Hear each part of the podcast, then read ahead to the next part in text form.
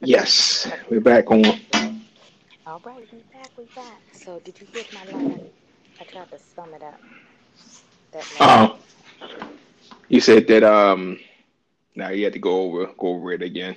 Okay, okay, so, so I was saying that um, so I think it's just to be patient, manage expectations, be understanding, and make sure that you take that child into consideration.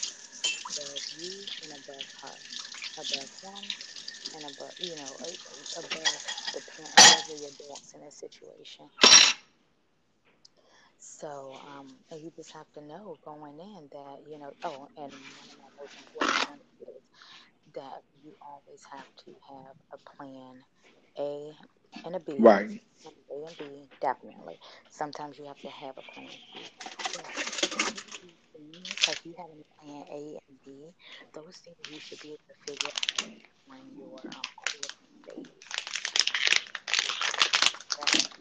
And notice what that parent schedule is.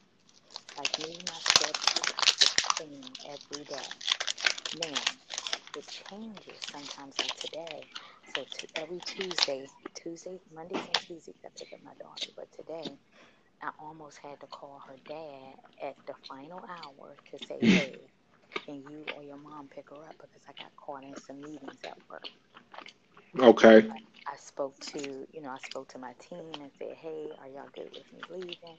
They said, "Okay, yeah, we'll just back brief you." However, I, you know, sometimes I do have to call at the last minute. It's very rare, and it's very rare that he has to call me. But sometimes we do have those last minute phone calls where, you know, because we co-parent well, and I want him to be, I want him to have the flexibility that he needs, and it's important for me to have the flexibility that I need.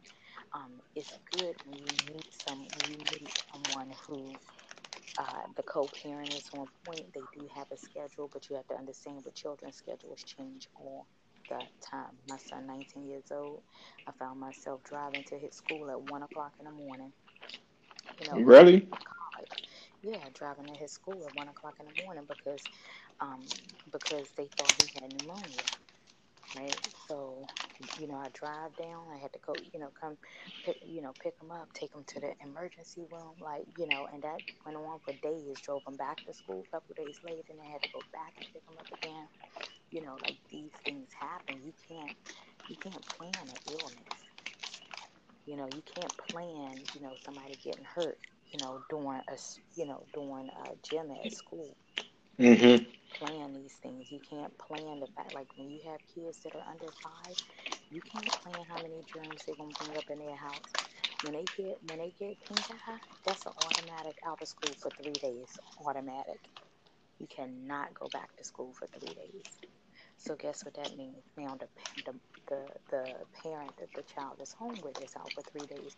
When you have inclement weather, whoever the whoever the child is with, that's the parent that stays home with the child. I mean, unless unless they have other arrangements, you know. So if it's if it's a if it's a amicable relationship and everybody respects um, one another and they're co-parenting as well, then it's good. It's when drama comes into play that I think that people don't want to deal with it. When you have the the man or the woman, you know, the the father or the mother of the child who finds out that they're dating and then they want to have Mm-hmm. a belly and then you have drama and everybody's acting like infants. And you feel how you're 30 years old fighting back and forth with this grown behind person. Like what what's the communication here, you know? right. And sometimes, excuse me, sometimes people don't even realize how silly their significant other is until they get somebody.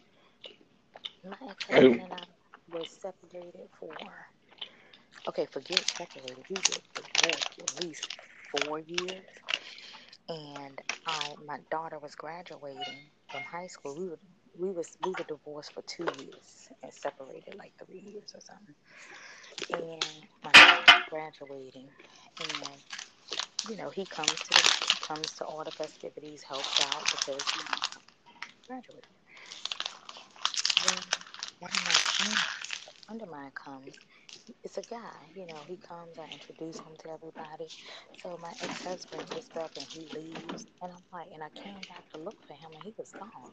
So I turned around and I was like, and he was on his motorcycle, kind of like, and I was like, oh, see you later. And he kind of hit me with the little head and nod